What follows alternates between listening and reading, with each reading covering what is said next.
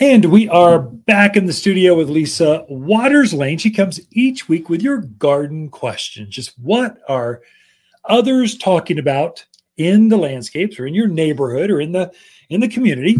And there's some things we can learn from that. So welcome to the studio, Lisa. Thank you. Yeah, so the gardens are it has actually been surprisingly crazy, like busy. Yeah. At the garden center. Like people are in buying plants, putting trees in, making it all go. Oops, threw my pencil Throwing out, stuff turning in. my hat backwards so we can see myself on the camera.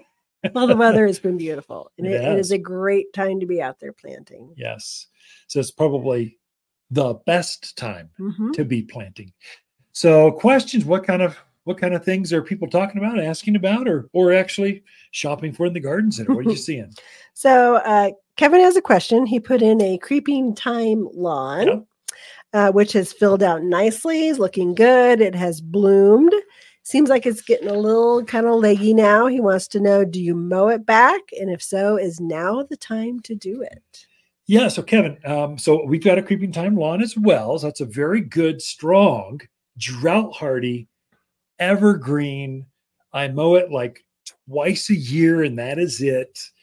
And and, and just low care. Mhm. So it's kind of if you want a replacement for an actual grass lawn, which is high water, high care, high fertilizer, high everything, uh, and then the javelina tear it up and ca- rabbits come in and eat it. A thyme lawn's a good solution It for that. So it gets about ankle high, kind of spreads out. Dogs can roll around in it. Mhm. Uh, that they can actually they come out and they smell herbally. It's kind of like they've been at the day spa or something. Uh, and then uh, it takes the dog peeing kind of doesn't spot very easily. So it's a good Mhm. choice. So Kevin, I'm glad, proud of you. Yes, another thyme lawn in there. Oh, when to mow it? So that is a question. So good question. Right now, I would say leave it alone. Let it go.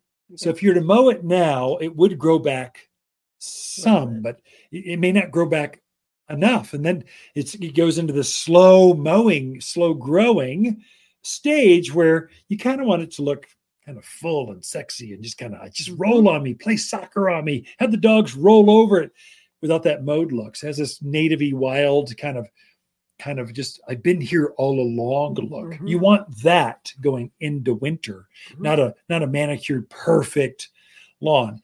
Uh, when it finally gets to looking beat up or whatever in winter, so sometime you know January is starting to look pretty rough.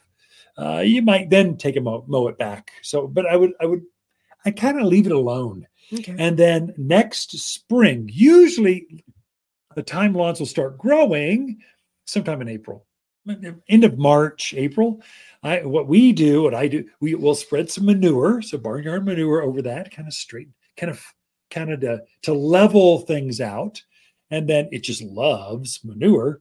Uh, and then we'll we'll start water, we'll mow it back then, put the fertilizer on it or the, the manures on it, and then it'll start growing sometime whenever spring hits, it just takes off.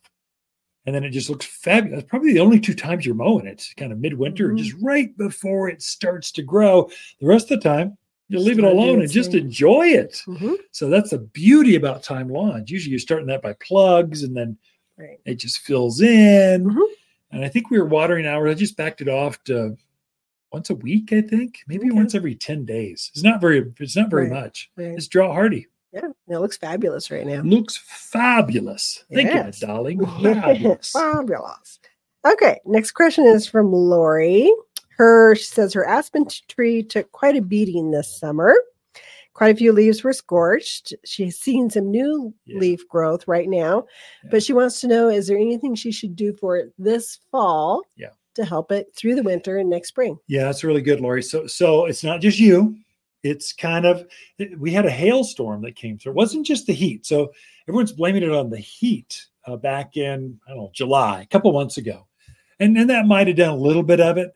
But really, it's the wind. It was that it's the monsoons. We get so much rain and some hail coming through. We, we're seeing quite a bit of leaf tatter or leaf tear or leaf Mhm. spotting or leaf bruising. So I think it has more to do with that than it got hot for a couple of weeks, and that's what caused it. So I would say the best thing you could do right now, Lori, is fertilize. You need to fertilize everything in the yard. Aspens really, really like the 744 all purpose mm-hmm. plant food. If you're worried about it, so it's thus the question, I would say get two things for you get the all purpose plant food. And secondly, at the same time, put down humic. Humic is H U M H U M I C, humic, humic acid. Humic acid will, will treat the, the roots of the plant, causing it to, to root better, stronger. And it will encourage more worms to come in there and be more active. It just activates the soil. And then the top growth is activated by the fertilizer. Mm-hmm. So it will encourage more top growth, more leaves. Now, don't, don't it's going to turn color here pretty quick. So it's growing, growing, growing, and then yeah. it's going to turn like gold and so drop. Don't freak out. Don't no, don't don't worry. It's normal. Right. So it's going to go dormant by mm-hmm. I don't know middle of before Thanksgiving. Right. It'll be kind of dormant, but mm-hmm. that's all I would do. Don't don't stress out about it. Uh, those those leaves that drop that were spotted, I would pick those up and just throw them away just in case it's a leaf spot or something weird we can't hear in an email or mm-hmm. or a text. Uh, if it if it is a disease, birds will come in and frolic in that in that leaf litter, then jump back on the new foliage next spring, and then it spreads. Mm-hmm. You just clean it up, mitigates all that. That one variable gets rid of that. So, definitely uh, food and humic. That's really what you're going after. It's a good question, Lori. Okay. Next question is from Alicia in Prescott. She says, My petunias and geraniums are looking a little puny right now. uh, she would like to put in fresh color. What yeah. do you recommend for fall and winter? Alicia, I love flower gardeners because they want color year round mm-hmm. and they want them to glow in the dark when possible and want them to go all the time. So and I'm the same way. A, we are flower growers. Yeah. And so we're seeing some fading stuff and we're pulling mm-hmm. some things out. Oh, yeah. So thinning and we're opening up the garden to to receive some to her question, maples. I mean, uh, uh, uh mums, chrysanthemums. Still back on. on you got maples on I do.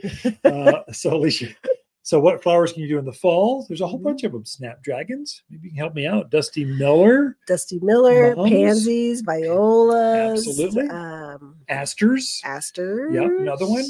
There's a bunch. Heucheras. Heucheras. That's a good one. Nice mm-hmm. perennial in containers yeah. or flower beds. So that's one, Alicia. Rip some things out that look bad. If they don't look good, they're not going to look good before frost. You kind of want to put things in that will look good through the frost. Mm-hmm. And those things are going to be what you're what you were just talking about: the pansies, snapdragons, uh, uh dusty millers, violas, mums. Mm-hmm. There's a whole bunch of them. Yeah, uh, echinaceas, uh, uh um, um, gaillardias, mm-hmm. some things. So there's even sedums. A, lot of Ooh, nice sedums. Yeah, that's right. So do those things. Come see us. If you showed up at the garden center, you would be inspired. Uh, kind of free up some space, add some new potting soil fresh up the soil plug them right in and they will take off mm-hmm. with new growth. Okay. I think we have time for one more question. Yeah, we do. All right. Roger's out in Chino. He says, My climbing roses barely bloomed this year. Uh, when do I prune climbing roses? And what can I add to make them bloom better? So, climbing roses, now these are fast growing, tall roses. They get 10, 12, 15 feet tall. They run down fences, up trellises they're tremendous and they love growing here in the mountains of Arizona. Mm-hmm. They love the bright sun and the, and the dryness. It's just they thrive. Now, it's going to be mainly, I think, not from pruning. It's mainly going to be from food.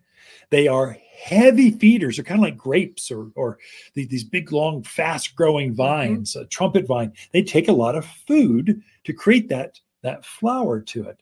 So you want to fertilize roses right now uh, by the end of October. You want it like sometime this month, fertilize with the all purpose plant food, the 744. Just do it now.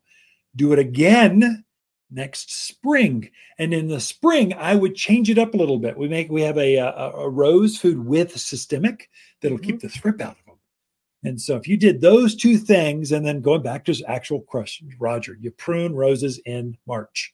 So, but but I, I don't think it's just I don't think it's just pruning. Mm-hmm. I think it's also food.